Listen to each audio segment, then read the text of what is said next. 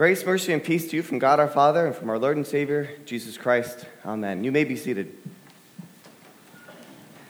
As Pastor Bob mentioned, uh, the sermon text is our gospel reading today, John 12, 20 through 33. Now, this Lenten season, we have been focusing on joining Jesus on his mission. And I'm wondering, are you starting to get it? Is it making sense to you? If you've missed the last few weeks, allow me to give you a quick review. And if you're interested in watching the sermons, we do have them online on our website. You can find them there. But three weeks ago, Greg Finke, the author of the book that we're looking at, was here.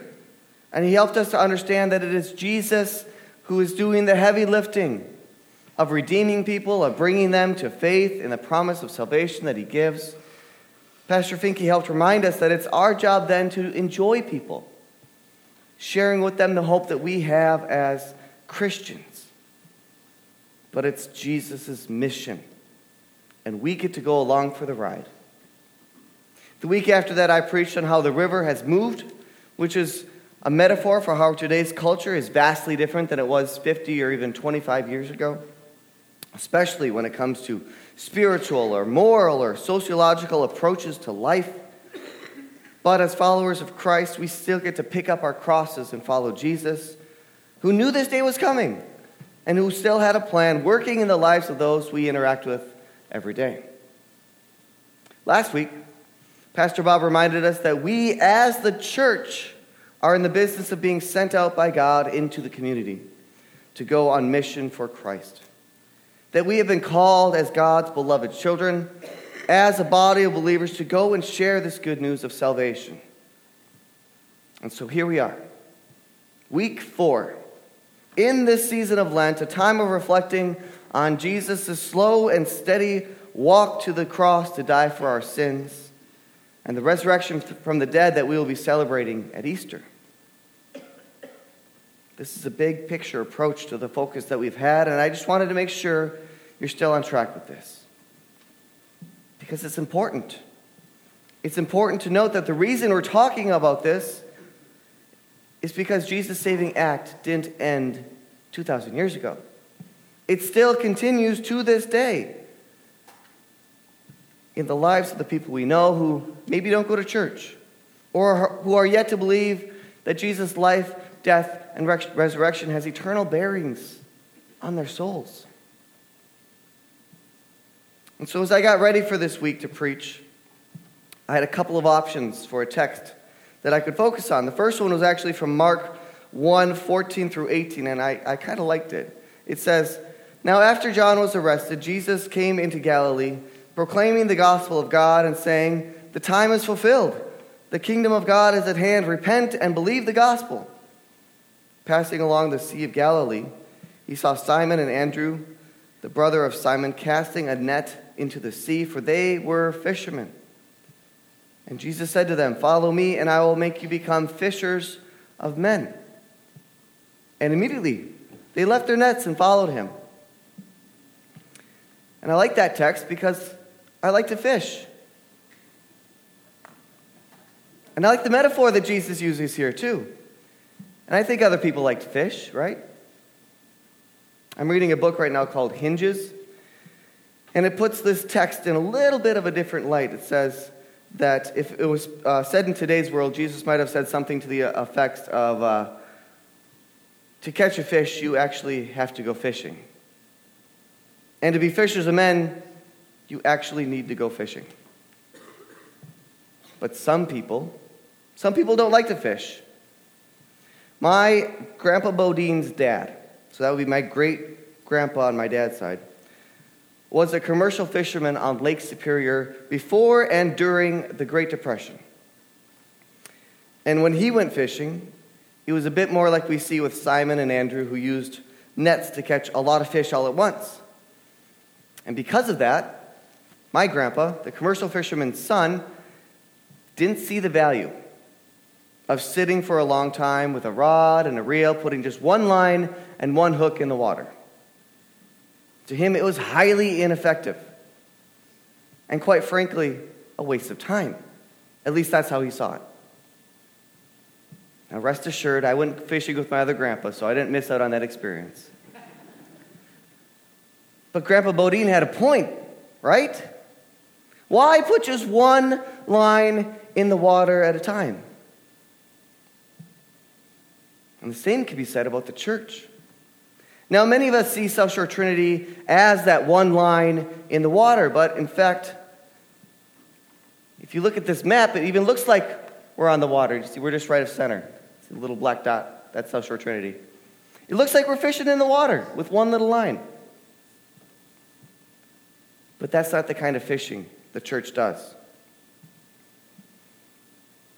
You know, we as the church, as the people of God, as the disciples of Jesus here at South Shore Trinity, we are actually more like a net. When you plot everyone on the map, it looks something like this. Please go. There it is. It looks like I gave White Bear Lake the chicken box. And these are just the home addresses plotted on the map. Imagine if I plotted the places you worked and where you shopped, where you visited. If you connect all those dots, that's it's quite a map, or it's quite a net. And if God's the one doing the fishing, and He is, a net like this would be much more effective. But this text from the Gospel of Mark, where Jesus calls the fishers of men, isn't the one I chose for this weekend. Because once I saw the John text, the Gospel reading for the day, I knew it was on this text that I needed to preach. And the reason I picked this text versus the fishers of men text is that this text actually, actually aligns with our Lenten journey to the cross much better. You see, we find this text in the Lenten context. And it actually comes from the last week of Jesus' life before his death on the cross. In fact, in the book of John, it is actually the first thing recorded right after the triumphal entry into Jerusalem. This happens right after Palm Sunday. And so when you hear a verse, like we do in verse 23, where Jesus says, The hour has come for the Son of Man to be glorified. When you hear that in the original context, it's actually a rather exciting verse to hear by the original hearers of Jesus. Because for so long they kept hearing, My hour's not yet come. Nope, not yet. Hang on, it's not here yet. But now, boom, they hear, My hour has come. And this is exciting because they wanted an earthly king to rise up and overtake the oppressive Romans and to become the world's superpower that they were expecting would happen when the Messiah came. They thought his glorification was world domination. They had no idea that Jesus would be the most glorified when he was the most humiliated the moment of his death on the cross. That he was glorified by dying.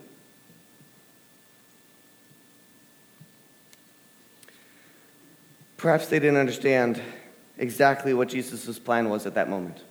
Perhaps their eyes of faith weren't opened yet by the Holy Spirit. But there was something. There was something special about this guy, Jesus. There was a reputation. And not just of someone who took on the establishment, the Sanhedrin, the Pharisees, the Sadducees, the scribes and lawyers. But there's a, re- a, reputation that when Jesus taught, he taught with truth and authority that were unmatched by any earthly creature that has ever existed. And this reputation was known by outsiders of the Jewish people Greeks, non covenant people. Gentiles sought after Jesus to learn the truth. And we see that today in John 12, verse 20 and 21, that says, Now there were some Greeks among those who went up to worship at the festival, the festival being the Passover. And they came to Philip, who was from Bethsaida in Galilee, with a request, Sir, they said, we would like to see Jesus. Did you catch that? Did you catch what they wanted? Sir, we wish to see Jesus. The Greeks also had a reputation.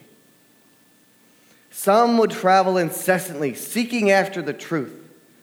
They would debate it and try to figure out the secret that seems to be eluding them. One commentary describes the Greeks as an inveterate wanderer driven by the wanderlust and the desire to find out new things. And so they wanted to see Jesus to hear this new thing.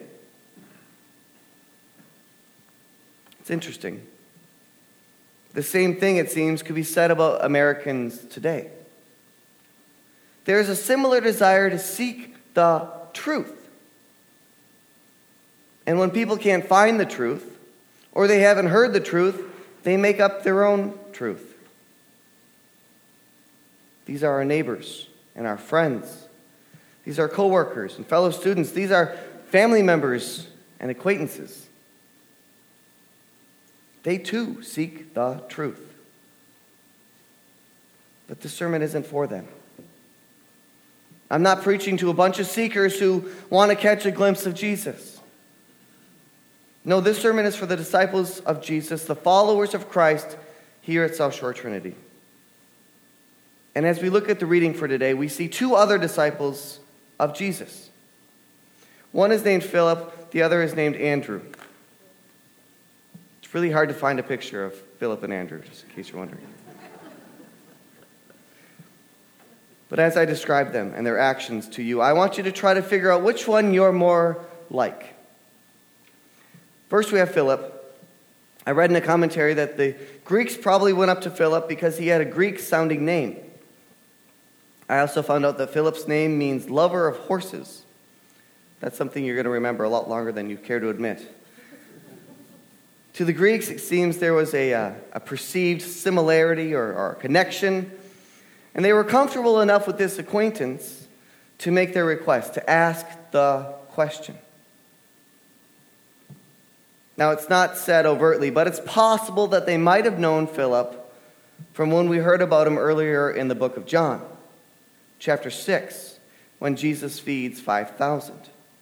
Philip was mentioned by name in that pericope as well as Andrew. And though Philip was following Jesus, and he was doing good things like feeding the hungry, when someone asked to see Jesus, what did Philip do? He passed the buck. Swing and a miss. Verse 22 says Philip went and he told Andrew, not Jesus. And so what did Andrew do? He grabs Philip and he brings him along, and they both went straight to Jesus. Now, sadly, there seems to be a little bit of uncertainty as to who exactly Jesus talks to in the next verse. It says, Jesus answered them, but who's the them? The disciples? The Greeks? I hope it was the Greeks. And I think it could be since they were the ones who asked and Jesus answered. But based on the Greek language, we're not sure. But the point I want to make is that for whatever reason, Philip hesitated and Andrew didn't. So, in your lives, the people you know that aren't Christians, are you a Philip or are you an Andrew? Are you hesitating or are you delivering them to Jesus? Because people want to hear what Jesus has to say. They need to hear the truth about who they are and what God has done for them. They have consciences just like you and me that weigh them down. They have the natural knowledge of the law built into their hearts, and they know they are falling short. What they don't know is that they have a God who loves them, who willingly went to the cross for them. They, like the Greeks before them, need to hear that it was for this purpose that Jesus came to this hour.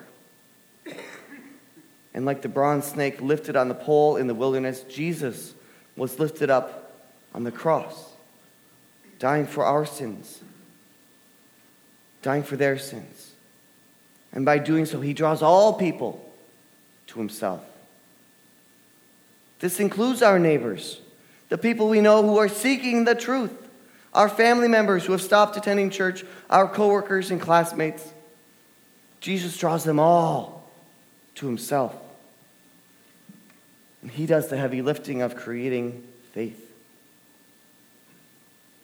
If you're hesitating because you're not sure how to do this, Pastor Finke gives some great practical first steps that you can do from his book. He's got five practices you can do on a regular basis, but I'm not going to get into them now. And it's possible, even if you do the five practices, that people will continue to reject Jesus and not have faith in the promise of salvation. But that doesn't mean that we shouldn't be out doing them. Because, as strange of an idea as it is, God's able to use sinners like you and me so that people may know the truth truth about who God is and how God loves. Amen.